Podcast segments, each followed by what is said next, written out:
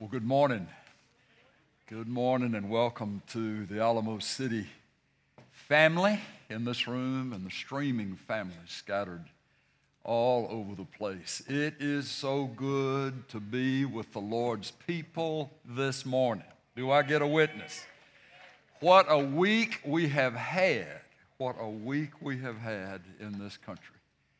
And I'm so thankful for the opportunity to be with a bunch of folks this morning who honor this book, who believe what's in this book, and, and who, who voted and you did what you needed to do as far as that goes. But we, we, we are bowing in the presence of a king this morning, and his name is Jesus. And he's coming again. He's coming again. He's coming again. He's coming to get us when it's time for us to go to heaven. But he's coming back to this earth one day. And it's not going to be when he's voted back in, it's just when he's ready to come. And, that's going to be an awesome, awesome, awesome thing. It was in the Old Testament days that it is reported from the scripture that the people of the Lord, from time to time, would find a prophet or they would find a priest and they would ask this question is there a word from the Lord?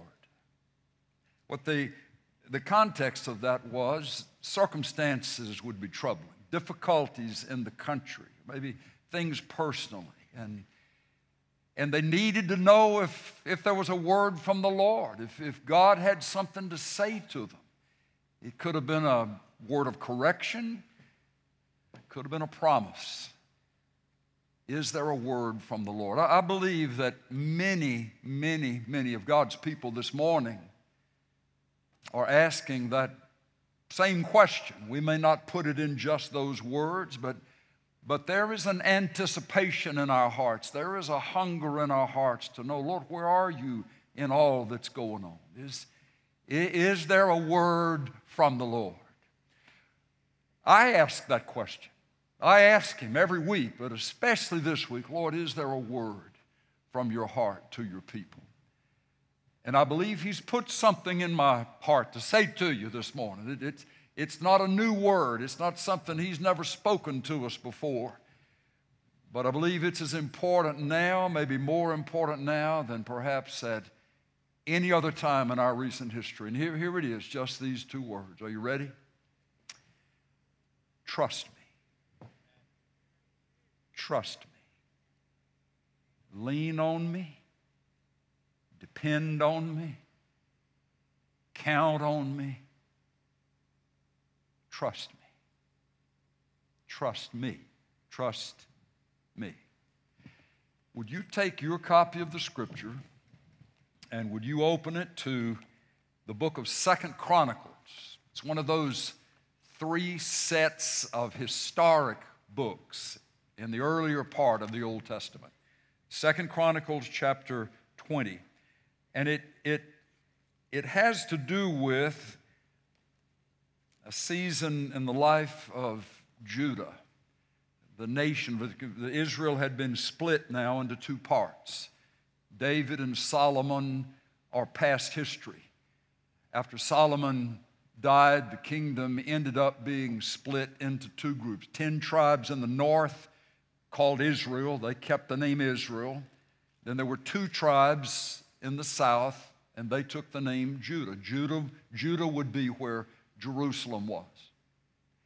Israel, the northern kingdom, continued on its, its departure from the ways of the Lord. They incorporated other kinds of worship in their in their national religious pursuit. There was not just, it was not just one, the one true and living God, it was, it was one and a whole bunch of other minor gods or false gods. And as a result of that, the, the discipline of the Lord came upon, upon that group of the 10 tribes in that kingdom called Israel. But we find ourselves in Second Chronicles 20 with an event that happened to the two tribes in the south, the, the, the kingdom of Judah, in Jerusalem. The king's name is Jehoshaphat. How's that for a name? But it was, it was fine back then. The names would mean things, and sometimes they were, they were multi syllable names and hard for us to get a handle around. But I want you to find in your copy of the scriptures, Second Chronicles chapter 20, and I want you to jump down to verse 12. Find verse 12. The king, Jehoshaphat, is praying with all the people gathered. And here's what he says Oh, our God, oh, our God, wilt thou not judge them? For we are powerless before this great multitude who are coming against us, nor do we know what to do. But our eyes are on thee. And all Judah was standing before the Lord with their infants, their wives, and their children.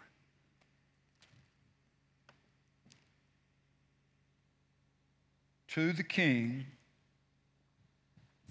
and by way of him to the rest of the people. There was a call from heaven to his people on this earth. Trust me. Trust me. I don't know where you may be this morning. I don't know how you're doing coming out of the election necessarily or the un- yet unresolved election in many ways. Don't know how your medical condition personally may be, or how your family situation, your children, your spouse, your extended family may be. But regardless of our individual situation, the Lord's word to your heart because He loves you, because He picked you out and brought you into the family of God by way of Jesus and your faith and your trust in Jesus because He loves you, because He picked you out, because He wanted you to be a part of the family. He says to you and to me this morning, trust me. Trust me. Would you say that back to me? Trust me. Let's say it again. Trust me. Let's say it one more time trust me. Put the emphasis on the two different words trust me. And then you can say it this way trust me. Trust me. Depend on, lean on, rely on, count on me. You trust me. I am the King of all kings. I have been given the name that is above every other name, that at the name of Jesus, every knee will bow and every tongue will confess that Jesus Christ is Lord. Trust me, I calm storms. Trust me, I walk on water. Trust me, I raise the dead. Trust me, I call forth the night and turn it into day. Trust me. Trust me. There's nothing I don't know. There's nothing I can't fix. There's no place I can't be. There's no way I run out of anything because if I did, I'd just create some more. Trust me. You're not just a number to me, you're not just a name to me. I know you because I formed you in your mother's womb. I've known every day of your life. I've known every week of your life. I've known every crisis. I've known every blessing. I've been there through it all. I've held you. I've carried you. I've stopped things from touching you. I've opened doors for you. Trust me. Trust me. Trust me.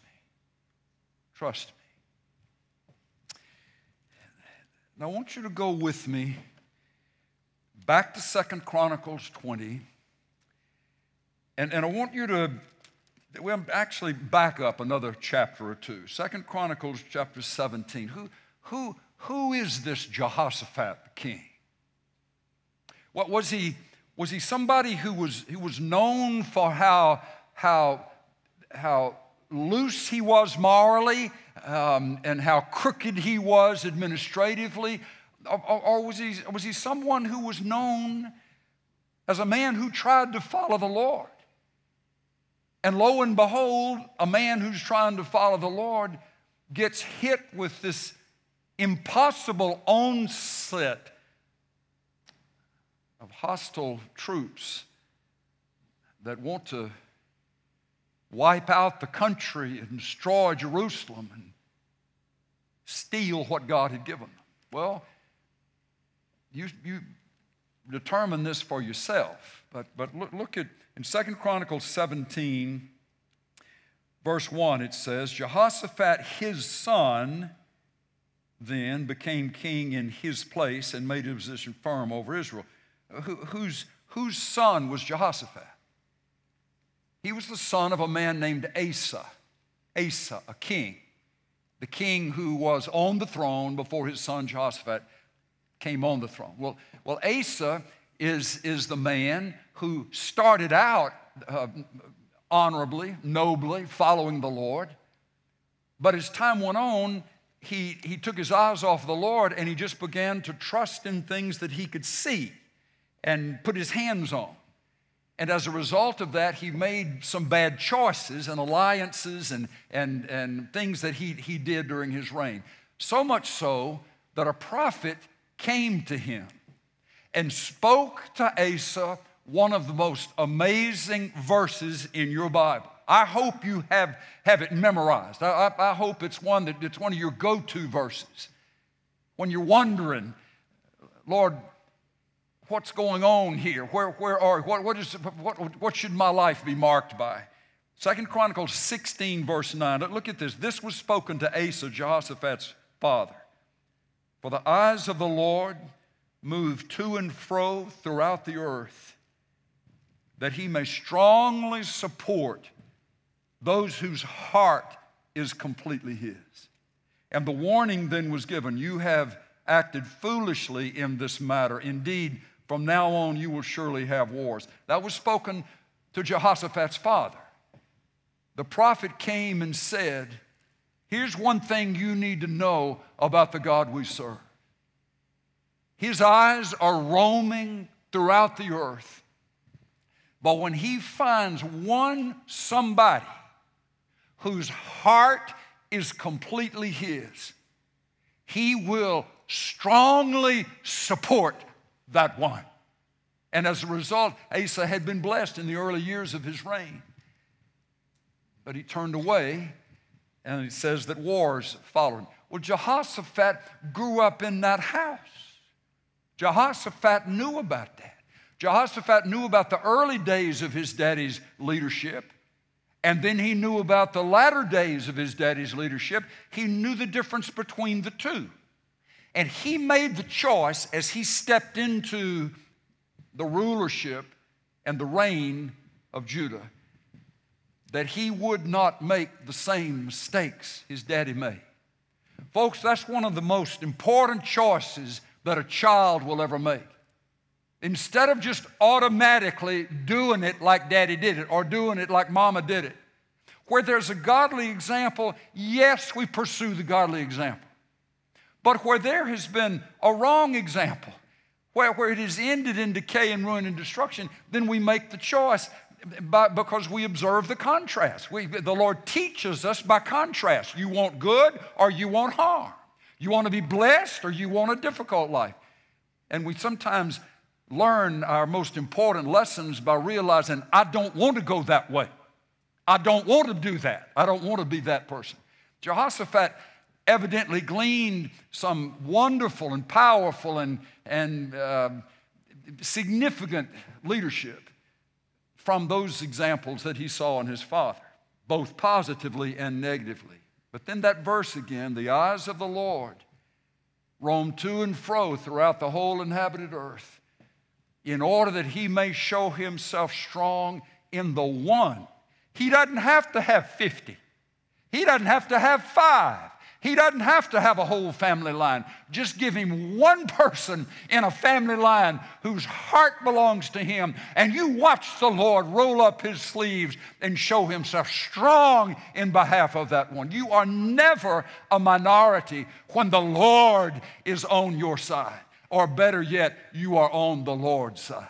That's where it starts. The eyes of the Lord roam to and fro throughout the whole earth that he may show himself strong in behalf of the one whose heart is completely His. You want the Lord to show Himself strong in your business? Then you give your heart completely to Him. Don't just leave this in a Sunday school classroom. Don't leave this just in a church building.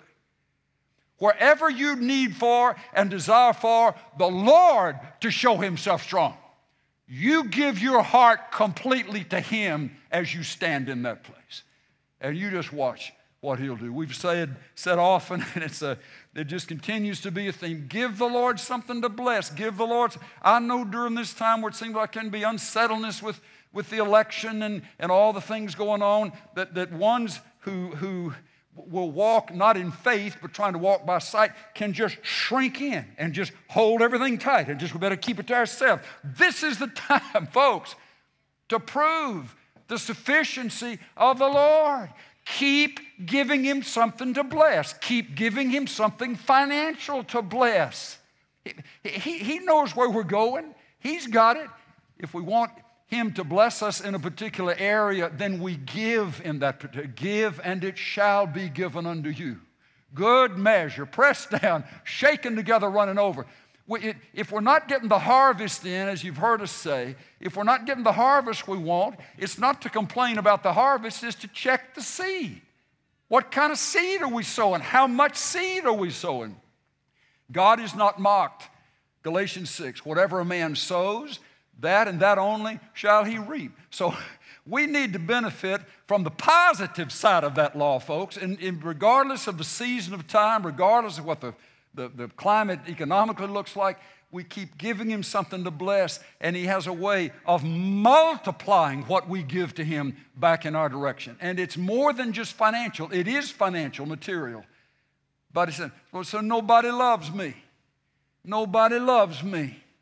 Nobody's coming to see me. Nobody cares about me. Well, let me just ask you the question who are you going to see? Who, who are you checking on? Who are you? You reap what you sow. If nobody's coming to see you, you're probably not going to see anybody else. I didn't mean to get off on that, but that rabbit jumped up. I shot over his head. I just, just had to aim something at him, throw something at him. Don't, don't be whining about what's not happening. Check, check your seed sowing. And so the, the, that point is keep giving the Lord something to bless. And that's what he delights in. He loves that. He, he longs to bless, but he wants us to see that our receiving is a function of our giving. It's not just accidental, it's not just, just random. There is, a, there is a cause and effect. We honor him and he honors us. We honor him and he honors us. Amen. All right, so Jehoshaphat, somewhere or another, learned some good things about his, from his dad.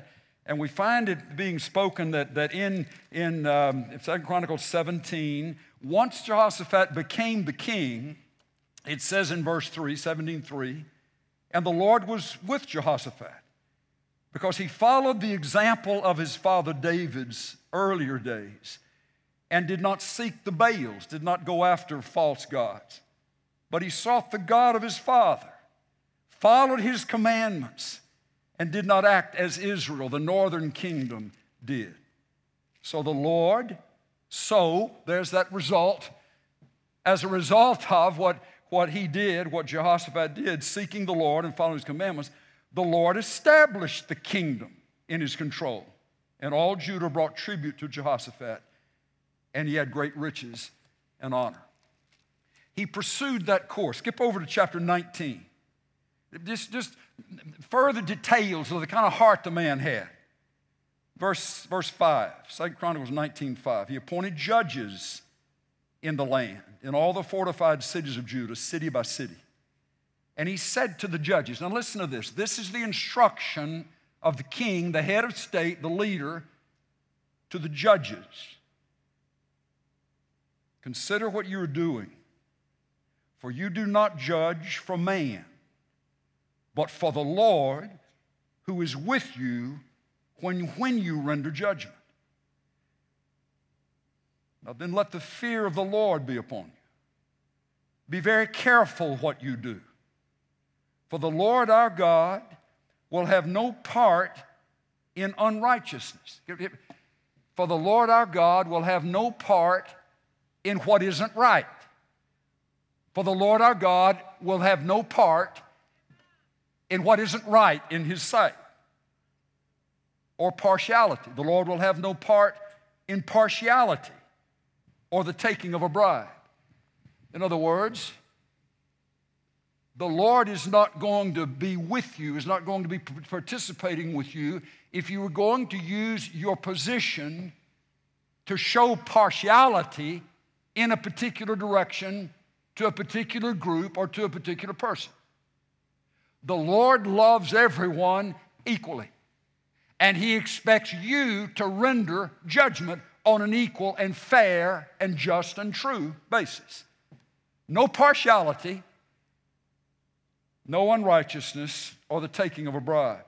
In Jerusalem, he also, also appointed some of the Levites and, and priests and some others to be judges there on lesser issues. Verse 9 Then he charged them, saying, Thus shall you do in the fear of the Lord, faithfully and wholeheartedly.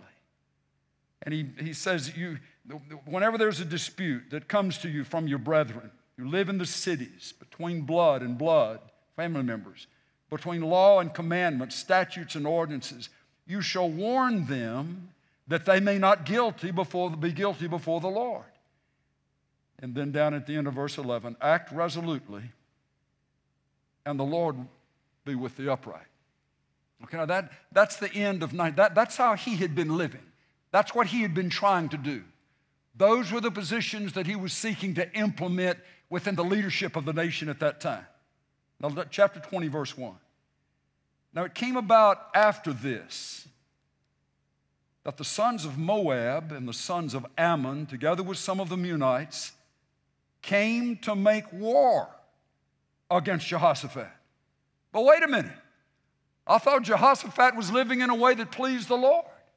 Thought he was trying to stand up for justice and truth and, and follow the covenant descriptions and commandments from the Lord. Why, if he was doing things right, why would there be war against him? There would be war against him because there's a real devil. And the real devil hates what the one true and living God represents on this earth. One of the greatest testimonies that you are a man of God or you are a woman of God is who comes after you. If it is the people of God, known for their walk with the Lord, who will try to counsel you, instruct you, and maybe even speak words of correction, and you blow them off, then that's on you.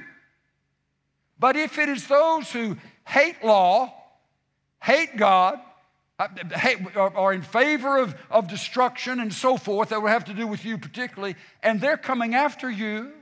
They're coming after you because you represent to them the very thing that they despise so much. That was true with Jehoshaphat. They came after Jehoshaphat because he was a man of God, because he was a king who was trying to lead his people in a way that honored the Lord. And as a result, God was blessing the nation. God was blessing the nation as a result of Jehoshaphat's leadership. And the result was that the enemies of the Lord, that were also the enemies now of Jehoshaphat, came to try to destroy him and the people. All right, so we continue on. Jehoshaphat Verse 2 then, then some came and reported Jehoshaphat, saying, A great multitude is coming against you from beyond the sea, out of Aram, and behold, they are in Hazazon Tamar, which is in Engedi. A great multitude is coming against you from beyond the sea. And Jehoshaphat was afraid and turned his attention to seek the Lord and he proclaimed a fast throughout all Judah. So Judah gathered together to seek help from the Lord. They even came from all the cities of Judah to seek the Lord. Amazing thing about Jehoshaphat is some way or another, somebody got wind that the king was scared, that the king was afraid. Micah 6 8. What does the Lord require of thee, O man?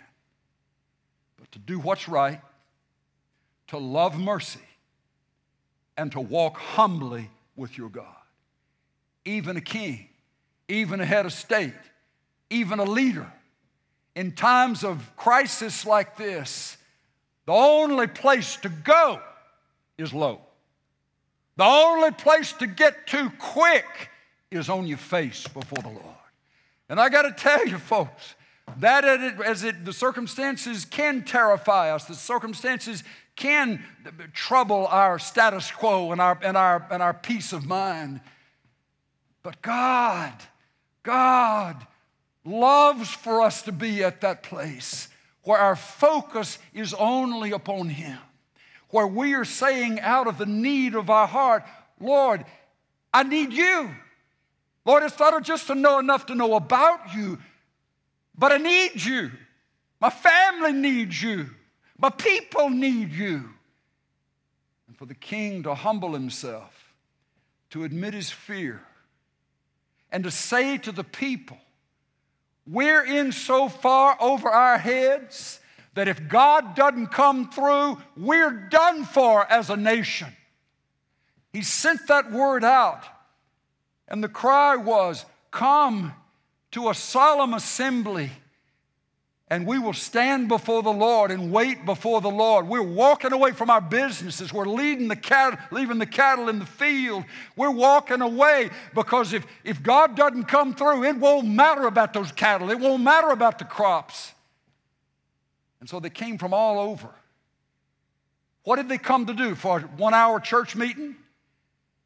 They came to stand in the presence of the Lord. is called a solemn assembly.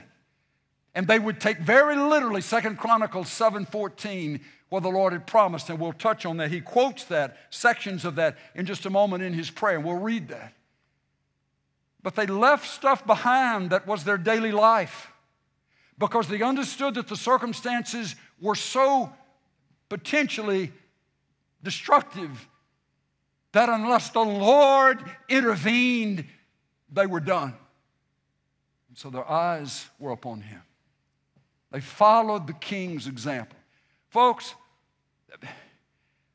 the Lord, Daniel 2, the Lord raises up one king and he takes down another king. The Lord is ultimately responsible for who rises in authority and leadership across the kingdoms and the governments of the world. But the Lord is responsible ultimately for that. And we don't completely know who the president is going to be of our nation at this point in time. It may be as it seems to be, but it may not. But regardless of who it is, could we just begin to pray, Lord, give us a president with a heart like this king, who is not afraid, he was not too proud to admit the things that frighten him, that burden him because of the welfare of the nation and our place in the nations of the world. Lord, give us somebody, give us somebody who will cause the nation, encourage the nation to cry out unto you in our times of need and distress. Whether it is a virus, or whether it's the, the economic condition, or whether it is social justice, whatever it is, the only way those things are going to be solved is if the Lord God of hosts meets with us, heals our land, and restores us to the place of plenty in the spirit and plenty in heart. So, so Jehoshaphat, Jehoshaphat has been trying to do right, and then all of a sudden, all hell breaks loose. That these, these, these enemies, more than they can even count, are lined up at their, at their border to come in. He gets word of that. It frightens him. He calls the people to prayer. This is verse 5 of Second Chronicles 20. Then Jehoshaphat stood in the assembly of Judah and Jerusalem, in the house of the Lord before the new court. And he said, Now he's talking to the Lord, but the people are listening to the king talk to the Lord. You, you talk about encouragement. Some of the greatest prayers you'll ever read from the prayer of a president of our nation are those of Abraham Lincoln. You, you ought to Google that, find that, get you a book on Abraham Lincoln's prayers. He was not perfect, he didn't do everything right, but he was victimized so horribly by even members of his own cabinet as the war continued on and so forth.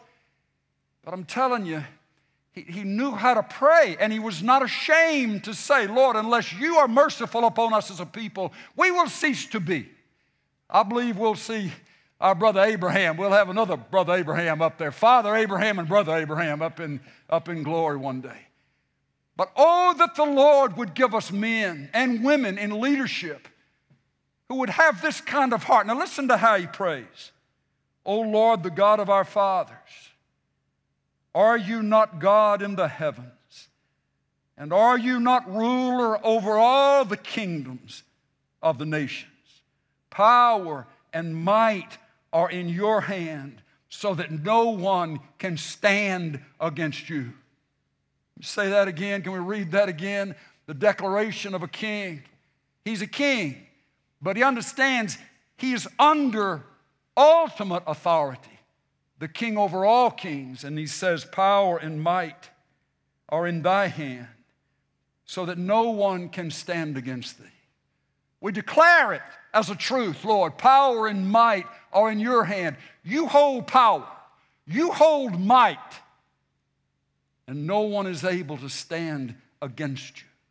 When the time comes for the reckoning to happen, there can be temporary resistance, there can be with individuals. For in King Saul's life, it was the better part of 40 years before he was taken away, and David became the king of Israel, in keeping with the promise of the Lord regarding David. But at the end of the time, in Psalm 37, at the end of that, David writes that at the end of his life, on toward the end of his, end of his life, and he, he speaks this section that has to do with Saul. I saw a violent, wicked man spreading himself like a tree planted next to a stream or a river. Fruitful, influential. The tree spread out all over the place. Then, then he passed away. And I sought for him. And I couldn't even find the place where the tree was planted. Though in the season he seemed so permanent, so influential, so powerful. David was just saying, the only one who is permanent, the only one who can give rise to permanent things is the God who holds all power and might in his hand, and no one can stand against him. May we own that, hold that, cling to that as a truth. May our leaders know that, that they are temporary they are not permanent. Do you realize that the clock has already started ticking for the next presidential election four years from now? There is nothing about this election that is permanent. It may have an ability to influence things for two years or four years, possibly even eight if someone gets reelected, but then they're gone. Then they're done. Our peace of mind, as we talked about last week, should never be attached to things that are not permanent. That, that we rise and fall on the basis of how an election goes or how the weather changes or what happens in the stock market, etc., etc. The writer of Scripture would say, David would say, Lord, my times, my times are in your hand. You, you, you are forever the same. You're the same yesterday, today, and forever. And Jesus had said, I will never leave you or forsake you. Never is a permanent word, isn't it? Even our parents would say, I'm always going to be there for. You. They're always going to be there for us as long as they live in this life. A friend can say, I'm always there for you as long as they're your friend. Hello. But the only one who can say, and he's saying it to you this morning, I will never leave you and I will never forsake you. The only reason he can say that and it be true is because death tried to keep him dead forever and death, death lost. Satan tried to stack all kinds of stuff against him, sins on him. But because he paid the price with his own shed blood, paid the price for every one of those sins, not even sin and Satan can keep him in the grave and cause him to be temporary. He came out of the grave, he's alive forevermore, and he holds the keys of death and of hell, and no one can stand before him. I'm telling you, folks, get your eyes out of the news cycle. Get, get, get your eyes off of what the emotional part of us can seem to be. Oh my goodness, oh my goodness, oh my goodness. We'll keep saying, oh my goodness, for the next two years and then the next two years after that, and then the next two years after that. We can keep doing that till we finally go to heaven and there are no elections in heaven. Or we can realize I'm going to do what I can, I'm going to cast my vote, but I'm understanding that my times are in His hand. I'm trusting the one before whom no one can stand. He, he is in charge of the things that affect me. And I'm resting in Him. I'm trusting in Him. I'm trusting in Him. I'm trusting in Him. I'm trusting in Him. So here we find Jehoshaphat continuing with his prayer. Did you not, O our God, drive out the inhabitants of this land before your people Israel? He's speaking of how they ended up being blessed with a land of their own. They had just been slaves. They always worked on somebody else's property. They never had anything that was really their own. That was Egypt. But God had a better future for them pledge, pledge and a promise and a covenant for them. He brought them out, brought them into their own land, but he had to clear out the inhabitants of the land. That's what he's speaking of here, in order for them to possess that land. And then he says in verse 9, Should evil come upon us, the sword or judgment or pestilence or famine, we will stand before this house and before thee, for thy name is in this house, and we will cry out to thee in our distress and thou wilt hear and deliver us. And then he says, and now look at these ones who are coming against us. They were ones who could have been destroyed when we, when we came into the land all those years ago with Moses and Joshua. They were not, a, they were not um, invaded, they, they, were not overcome. We, they, were, they were allowed to live. But then he said, look how they're rewarding us for the kindness toward them. Verse 11, behold how they're rewarding us by coming to drive us out from your possessions, which which thou hast given us as an inheritance. And then that statement, O our God, wilt thou not judge them?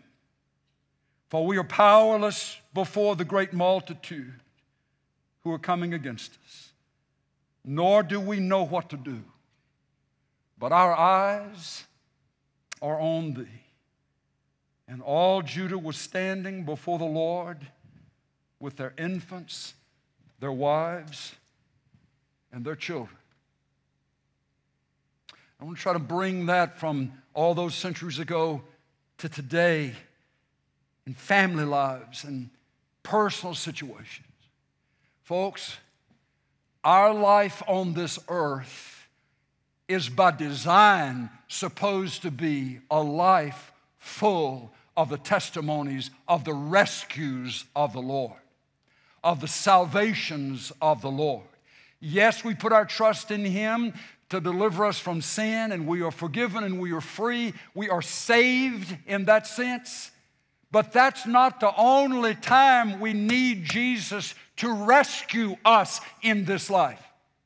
It's not about sins, but it can be about adversaries. It can be about conflicts. It can be about disease. It can be about the, the, the, twists and the turns of a professional career. There's an example for leadership here. There's an example for every father, every mother who has a position of leadership over a family. That when something comes at you, and it doesn't mean that it's coming at you because you've disobeyed God, or you don't love Him, or He's abandoned you.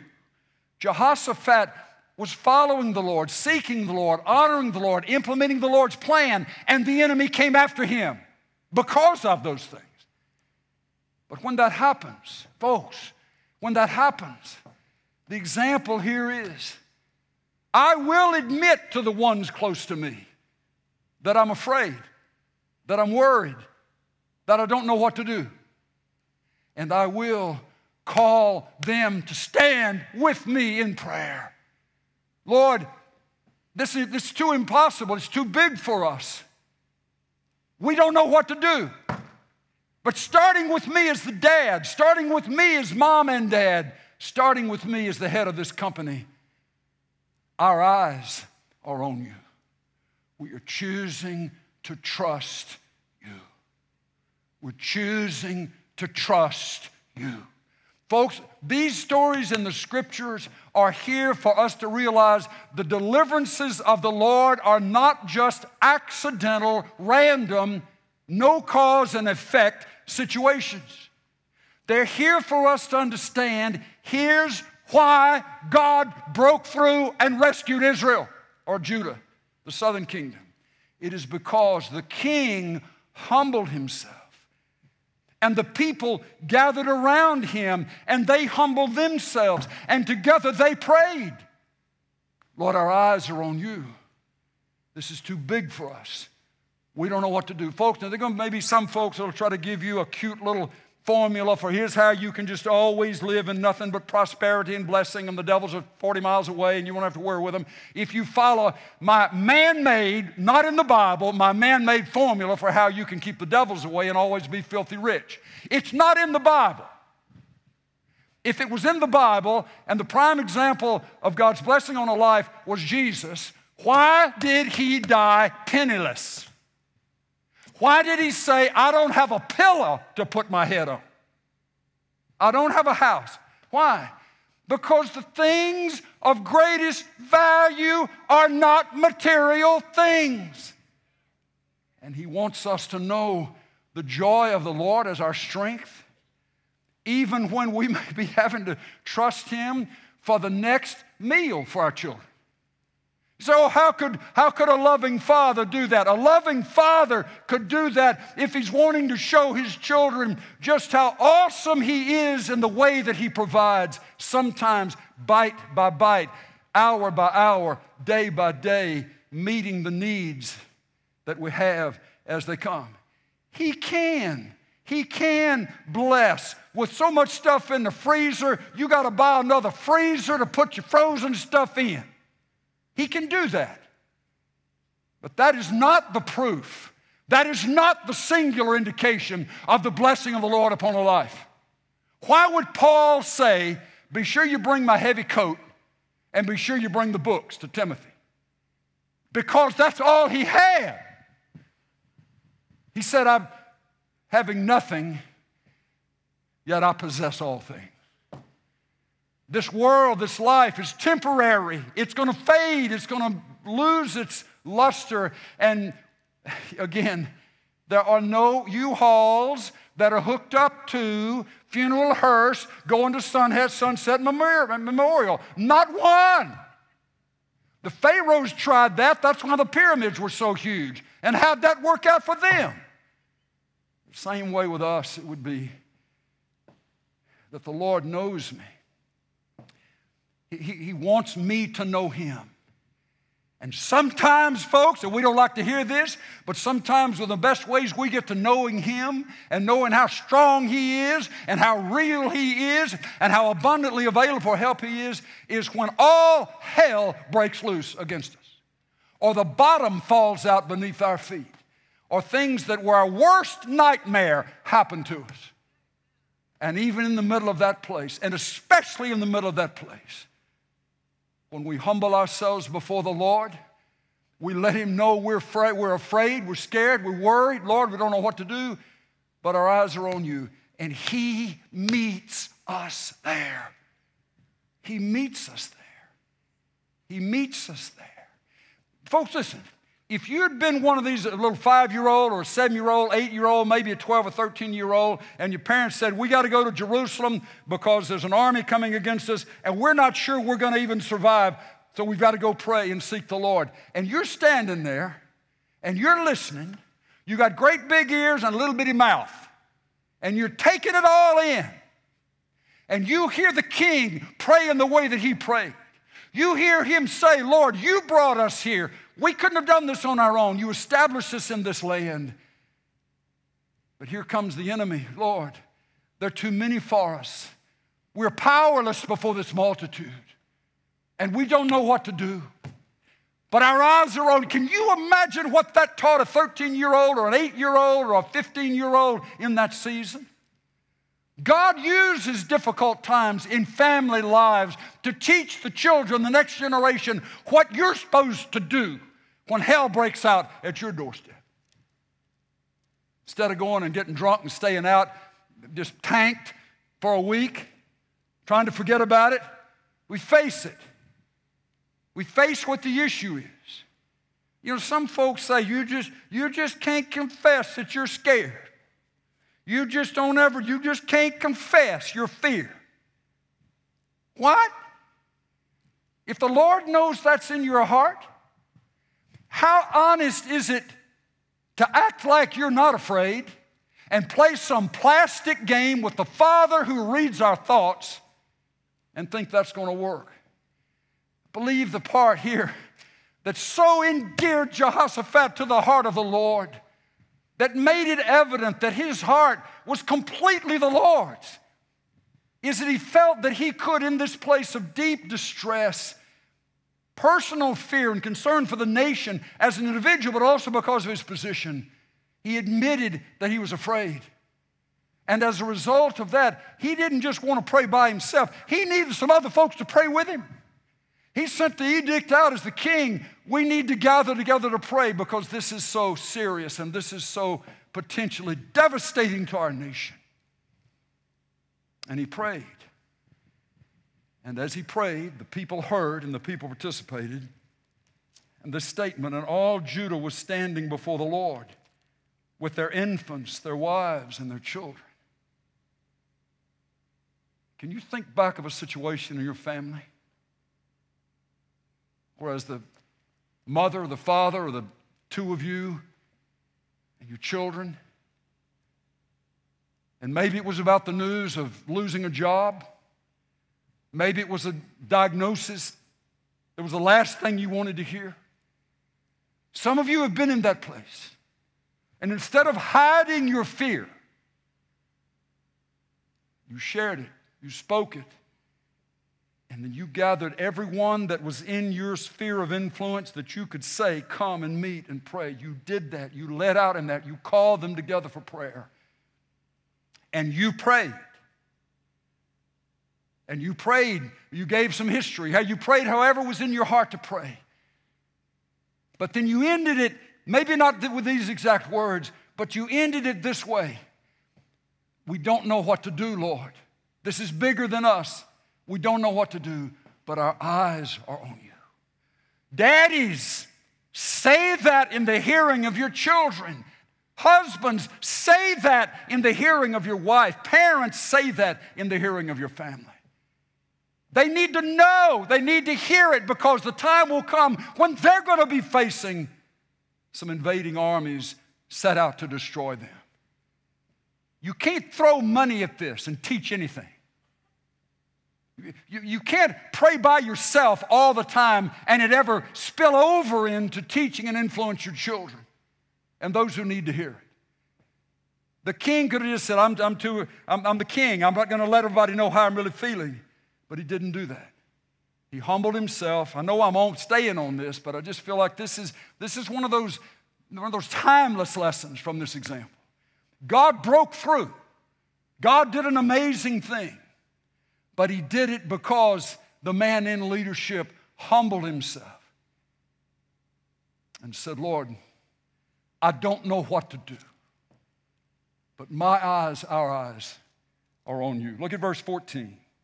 Then in the midst of the assembly, the Spirit of the Lord came upon Jehaziel, the son of Zechariah. Verse 15, and he said, Listen, all Judah, and the inhabitants of Jerusalem, King Jehoshaphat, Thus says the Lord to you Do not fear or be dismayed because of this great multitude, for the battle is not yours, but God's. Tomorrow go down against them. Behold, they'll come up by the, ascent of, Ziz, of Ziz. You'll find them at the end of the valley in front of the, the wilderness of Jeruel. You need not fight in this battle. Station yourselves. Stand and see the salvation of the Lord on your behalf. O Judah and Jerusalem, do not fear or be dismayed. Tomorrow go out to face them, for the Lord is with you. Tomorrow go out to face them, for the Lord is with you. It was in the setting of humility, it was in the setting of the gathered community that the Spirit of the Lord spoke and gave direction. And the direction was you're not to fight this battle, you are to stand and see the salvation of the Lord. Now, folks, that word stand, stand is a strategic word. It, it, it's not just trying to find some word to, to, to, to indicate some posture. To stand means to stand in agreement, to stand believing, to stand receiving. Don't run, don't change. You stand and see the salvation of the Lord. There was deliverance that the Lord was going to bring but he wanted the participation of his people. He wanted them to be a part of it. He didn't just say, go and stay in your houses. You go out to face them. And what you're going to see is the salvation of the Lord, the deliverance of the Lord fighting in your behalf. Verse 20, or look at verse 17 again. You need not fight in this battle. Station yourselves, stand and see the salvation of the Lord on your behalf, O Judah. Do not fear or be dismayed. Tomorrow go out to face them, for the Lord is with you. Verse 20 And they rose early in the morning and went out to the wilderness of Tekoa. And when they went out, Jehoshaphat stood and said, Listen to me, O Judah and inhabitants of Jerusalem. Put your trust in the Lord. There's that word again. What is the word of the Lord to the church in America? Trust me. Trust me. Put your trust in the Lord, in the Lord your God, and you will be established. Put your trust in his prophets and succeed. And when he had consulted with the people, he appointed those who sang to the Lord and those who praised him in holy attire as they went out before the army. And he said, You give thanks to the Lord. This is what you're to say Give thanks to the Lord, for his loving kindness is everlasting. And when they began singing and praising, the Lord set ambushes against the sons of Ammon, Moab, and Mount Seir, who had come against, against Judah, and they were routed. For the sons of Ammon and Moab rose up against the inhabitants of Mount Seir, destroying them completely. And when they had finished with the inhabitants of Seir, they helped to destroy one another. When Judah came to the lookout of the wilderness, they looked toward the multitude, and behold, there were corpses lying on the ground, and no one had escaped. The end of verse 25. And they were three days taking the spoil because there was so much. The Lord says, I will fight. This is my battle. This is my battle. You stand and you see the salvation of the Lord. It's an amazing thing in Scripture. Jehoshaphat will say in verse 12, look at Second Chronicles 20, verse 12, O our God, wilt thou not judge them? Judge them. The ones who were coming against them. David, in, in, the, in the early chapters of Psalms, picks up on that and finds that in his heart, the permission that he has in his heart to pray for the Lord to judge his enemies. He wasn't necessarily going to be the one to do it all, but notice how, notice how he prays. This is in Psalm number seven and verse eight Vindicate me, O Lord, according to my righteousness and my integrity that is in me. Oh, let the evil of the wicked come to an end, but establish the righteous. For the righteous God tries the hearts and minds My shield is with God. Then look in verse, in, in verse 15. He, the wicked, has dug a pit and hollowed it out, and he has fallen into the hole which he made. His mischief will return upon his own head, and his violence will descend upon his own pate. It's as if David understood, Jehoshaphat understood, that it is the heart of the Lord to deal with those who were coming against his people in his timing and in his way. Look at verse chapter 9, Psalm number 9, verse 15. The nations have sunk down in the pit which they have made. In the net which they hid, their own foot has been caught. The Lord has made himself known. He has executed judgment. In the work of his own hands, the wicked is snared. Then look at this one in chapter 10, verse 15. David writes again Break the arm of the wicked and the evildoer.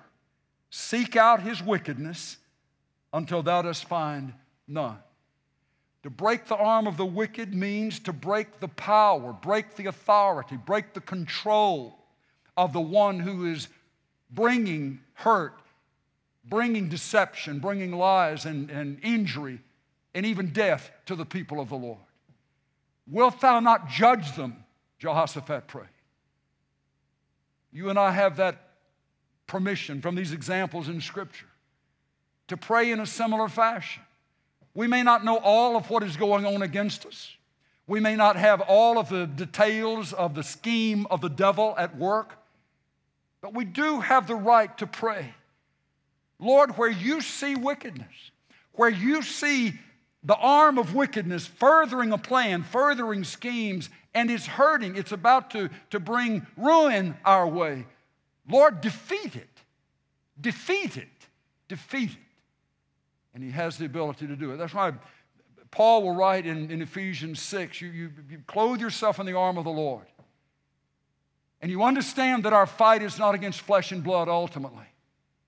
And you stand firm against the schemes of the devil. Schemes meaning plans that work, plans, plots, designs that work. Now, I'm, not, this is not a, a political statement, but I, am just going to say this whether you are a, a Democrat, Republican, an independent, or just an American.